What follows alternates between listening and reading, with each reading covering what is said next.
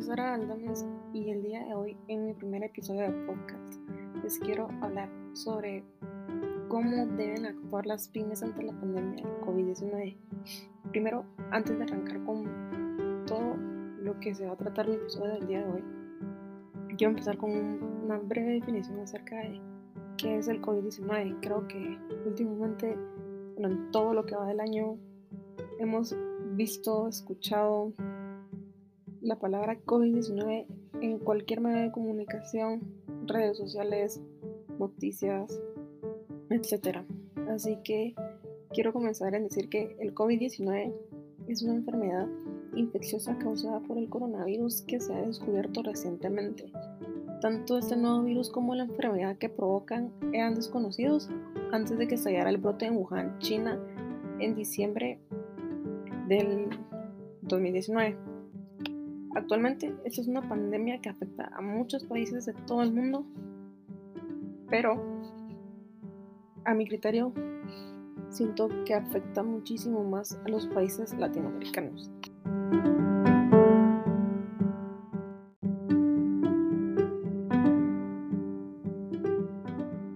Quiero hablar acerca un poco sobre cómo se contrae esta enfermedad y es por contacto con otra persona que esté infectada por virus. La enfermedad se propaga principalmente de persona a persona a través de las gotículas que salen despedidas de la nariz o la boca de una persona infectada, ya sea al toser, estornudar o hablar. Para mencionar un ejemplo un poco más claro, es como cuando vamos al supermercado. Por ejemplo, si una persona que está infectada se toca la nariz y luego toca un artículo y llega otra persona que no lo está, toca el artículo que la persona infectada tocó y, lo, y luego se toca cualquier parte de la cara con la mano, automáticamente esta persona contrae el virus y está contaminada.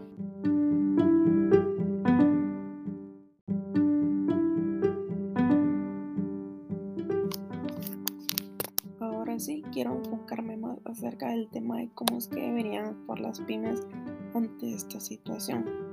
La pandemia del COVID-19 tiene y tendrá efectos devastadores sobre la economía mundial, seguramente muchísimo más intensos y distintos que los sufridos durante la crisis financiera global del 2008 y que los países latinoamericanos.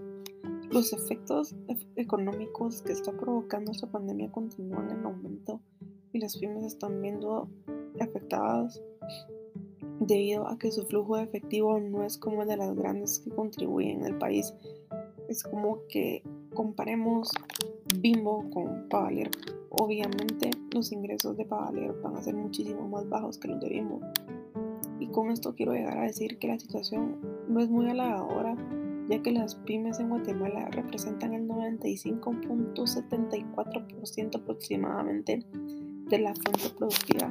Eso quiere decir que únicamente el 5% de la población, o sea, no se ve tan afectada por la pandemia debido a que son empresas tan grandes que no se van a tener que ver en la necesidad de cerrar sus establecimientos o hacer tanto recorte de personal.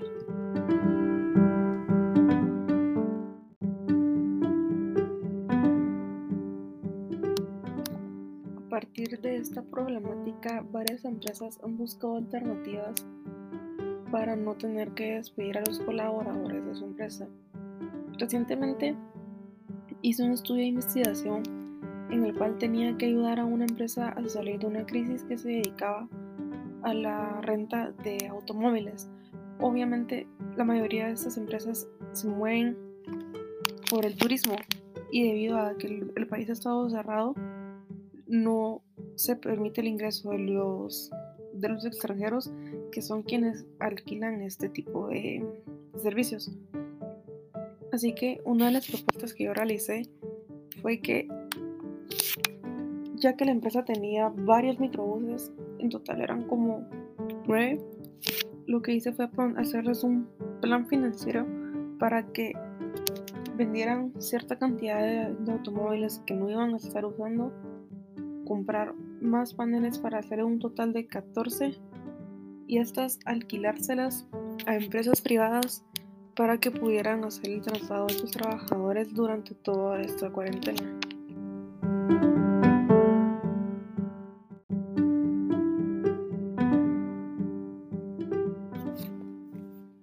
Esta iniciativa ofrecerá hasta 150 mil quetzales de financiamiento flexible a los negocios seleccionados con repagos ligados al nivel real de ventas, tasa de interés competitiva y acceso a descuento con base en el impacto social y o ambiental de la empresa, además de un periodo de gracia de seis meses para no comprometer su flujo de caja. Los negocios contarán con asesoramiento estratégico durante el proceso de preparación y posterior al financiamiento. A esta iniciativa podrán aplicar micro, pequeñas y medianas empresas que generen un claro impacto social o ambiental con su modelo de negocio.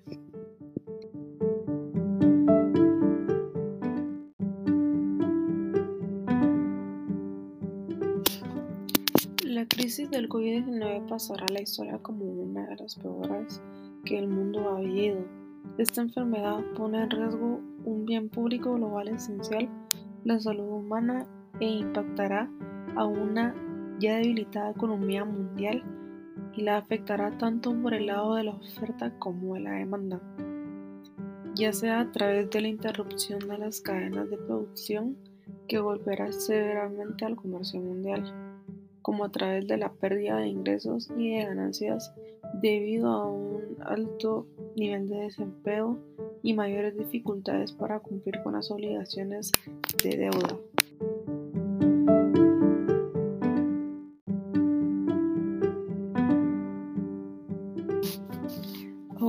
Están adoptando las medidas de choque por parte del Ejecutivo que son positivas para poder contener el contagio masivo, pero sin duda estas medidas llevan a que muchas empresas no esperen y por lógica es difícil salir adelante.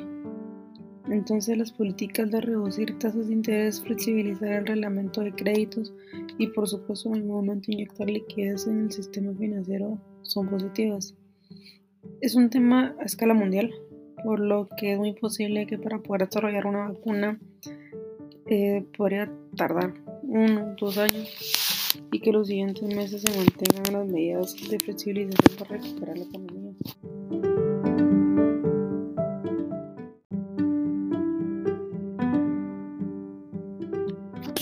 los últimos días he estado escuchando la palabra teletrabajo.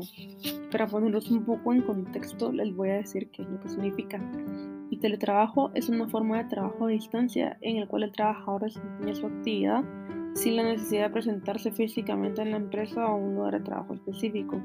Esta modalidad trae beneficios tanto al empleador como al trabajador y la sociedad a largo plazo, obviamente, porque ahora, o sea, hoy en día las personas jóvenes nos hemos enfrentado a un mundo de la era digital sumamente amplio, por lo tanto podemos aprovechar todas estas herramientas para producir algo bueno.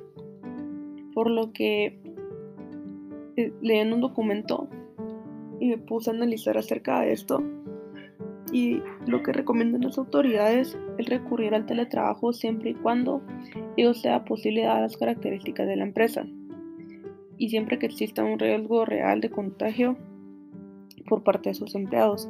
En cualquier caso, las medidas deberán ser acordadas entre el trabajador y la empresa, no, no pudiendo la empresa imponer unilateralmente esta medida, es decir, la empresa no puede obligar a sus trabajadores a teletrabajar en contra de su voluntad.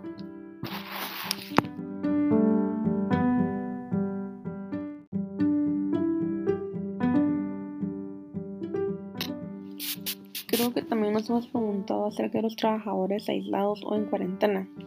En este caso, en que un trabajador se haya sometido a un aislamiento preventivo sin encontrarse enfermo ni haber dado positivo en alguna prueba de COVID-19, conforme al criterio adoptado por la Seguridad Social, se considerará que dicho trabajador se encuentra en una situación de incapacidad temporal, es decir, de baja laboral y por lo tanto extento a trabajar.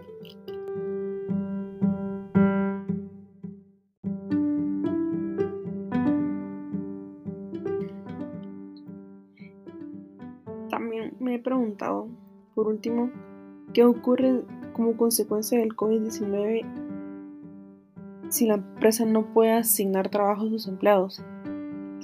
Obviamente puede darse la situación debido a la pandemia, ya que como esto está enfocado a las pequeñas y medianas empresas, no todas tienen las posibilidades para poder pagar los salarios. La empresa obviamente no va a poder asignar labores o tareas por haber ocasionado una paralización del mercado, entre otras razones. En tales casos, la empresa podrá llegar incluso a dejar de abonar salarios a sus trabajadores, es decir, suspender el contrato laboral y no pagarles a los empleados.